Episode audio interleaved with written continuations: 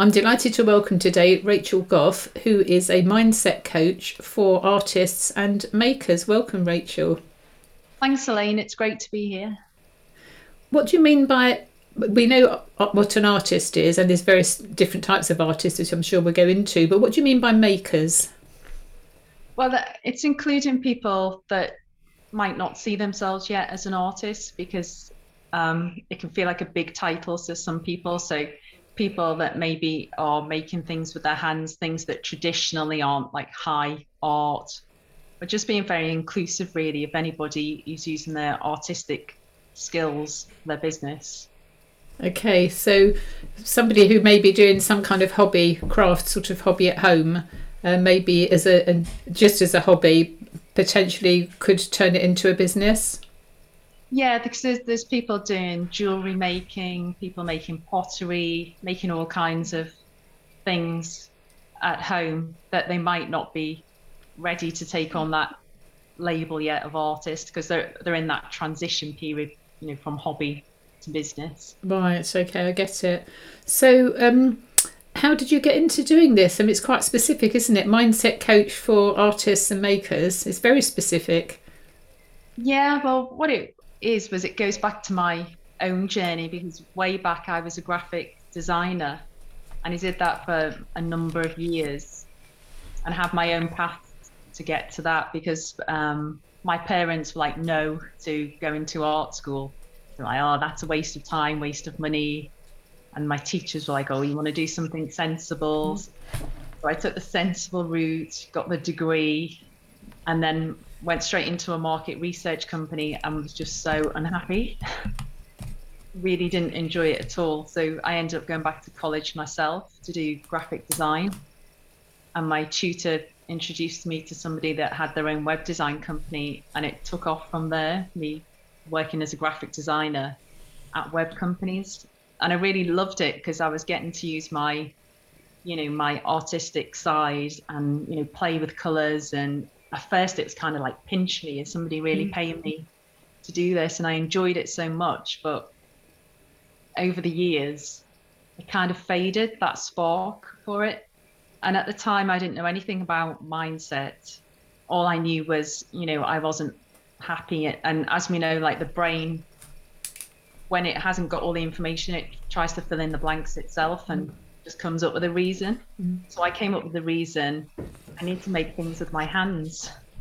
I need to make physical things in the world. So I went into jewelry design.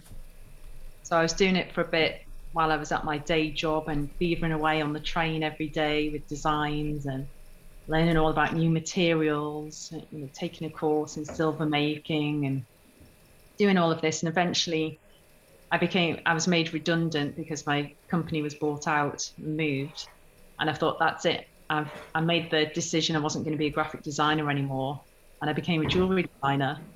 And at first, again, it was great, because I got had my jewellery on the catwalk. I got it into a favourite shop of mine. It even appeared in a magazine. And on the surface, it was all, you know, it was all great. But again, it ebbed away, and it was quicker this time. So then I found myself floating around, you know, from job to job, trying to find out what was missing. And it took me an incredibly long time to realize it was all about me. It wasn't about the jobs per se. And that's when I decided to train as a hypnotherapist, because I'd had hypnotherapy myself as a teenager for exam stress. So it's something I knew a little bit about. So I don't know why, instead of going for hypnotherapy, I thought, I am going to be a hypnotherapist. Wow, so went straight to it, goodness. Yeah, and it was really great, actually, because all of us doing the course, we were all practicing on each other all of the time. So you're getting the benefit yourself, and you're learning the skills to help other people. And that set me off on my mindset journey from there into learning all these other things I didn't know about, mindfulness and breathing techniques, EFT, all kinds of different things that I didn't know about before. And that's when I decided I wanted to do that as my main work. And I started off just generally helping people with anxiety. But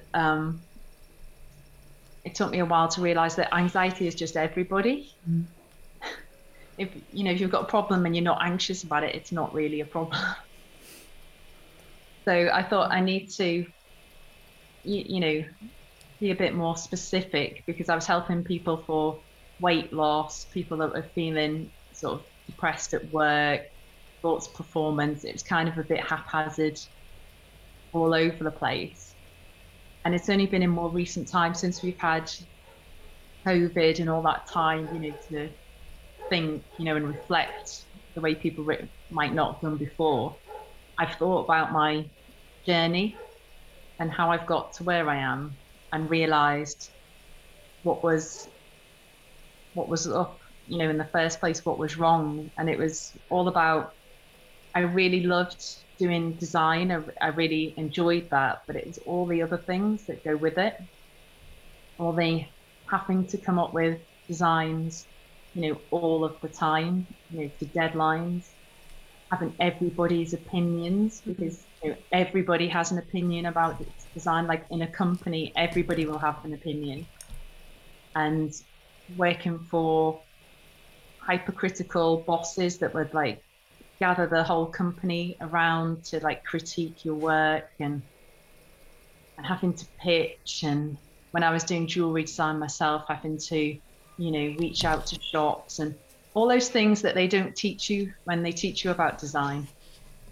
And it was those kind of pressures, those stresses, that anxiety that had led me along this path. So I thought that's what I would like to help other people with, because they know they want to have a business and they've got the design skills and they go and do the business courses, but still there's that anxiety there because nobody teaches them how to deal with that. Particularly these days where you've got to get out there on social media, show your face, people hear your voice and those sort of things. And there's a lot of artists that just my voice, I don't want to use my voice, or do I have to go on as well as, showing my paintings? And it's kind of new territory for people who are used to sort of being on their own, being engrossed by their passion, in their flow. And now they've got these other things to deal with that they want to do, but they have a lot of, anxiety about it. Mm. So as you said, it's a fine balance, really, isn't it, between following your passion and making money from it. And then there is a kind of a tipping point where the passion then becomes untenable as a business, because you spend too much time on the thing that you're creating, for example. So if you're an artist and you spend maybe a day on a painting, but you can only charge, 2 hours equivalent of time for it or something like that. So do you help them with all those kinds of things as well, the business side of things, or is it just purely the mind attitude approach? More on the mindset side, and helping them with overwhelm, and also breaking down projects and goals and, things like that. It's I had someone who, she was really struggling with her social media, the content, what do I put? I don't know what to put. Mm.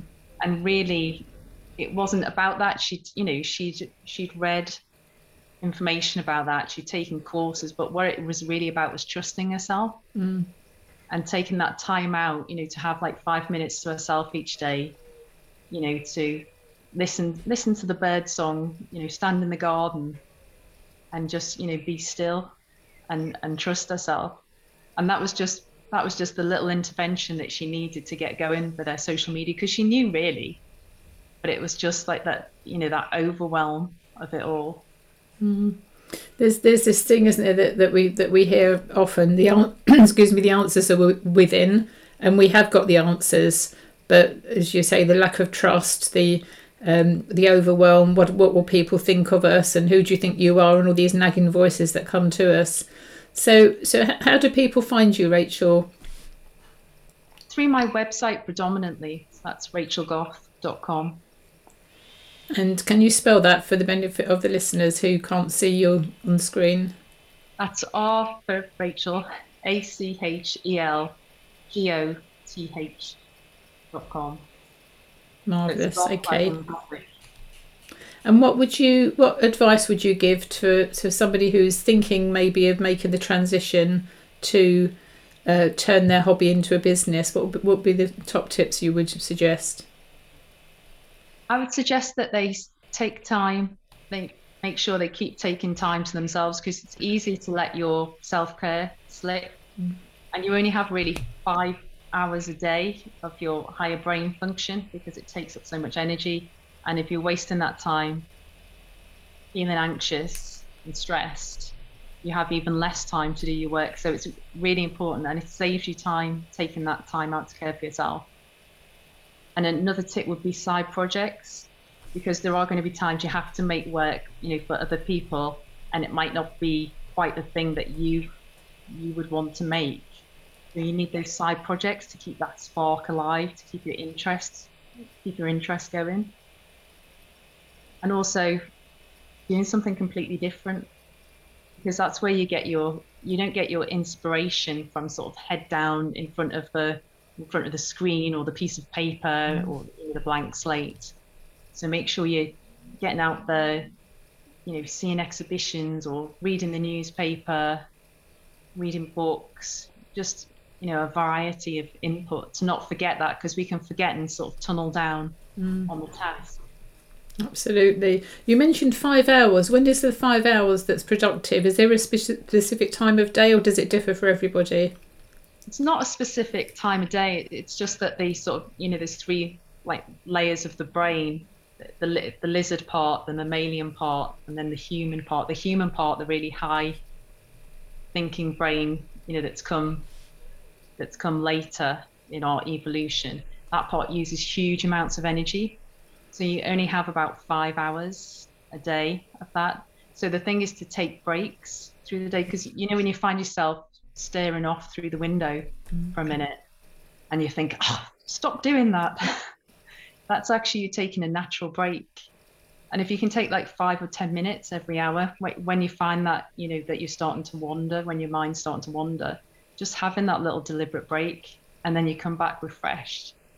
Like the way some people use the Pomodoro technique, the tomato timer, like the kitchen timer, to work in short periods, because you just can't keep that level of concentration up, and you'll think you're being productive. It'll feel, oh, I had a really busy day. Mm. But when you look back, you won't have achieved that much. Yeah, busy doing nothing. Yeah, don't feel guilty for taking breaks. It's essential. When you say Pomodoro, again, for the benefit of the listeners who have not come across that word, can you just describe that, and why would they use a kitchen timer? It's called Pomodoro because it's just one of those little kitchen timers that looks like a tomato, and it's set for, I think it's I'm not sure how on the periods exactly. I think it might be 25 minutes or something like that. But you set it and then you work for that amount of time, and then when the alarm goes off, you just have a little break. So it just gets you working in those short, productive periods. Cool. So you're breaking the 5 hours up effectively in manageable chunks.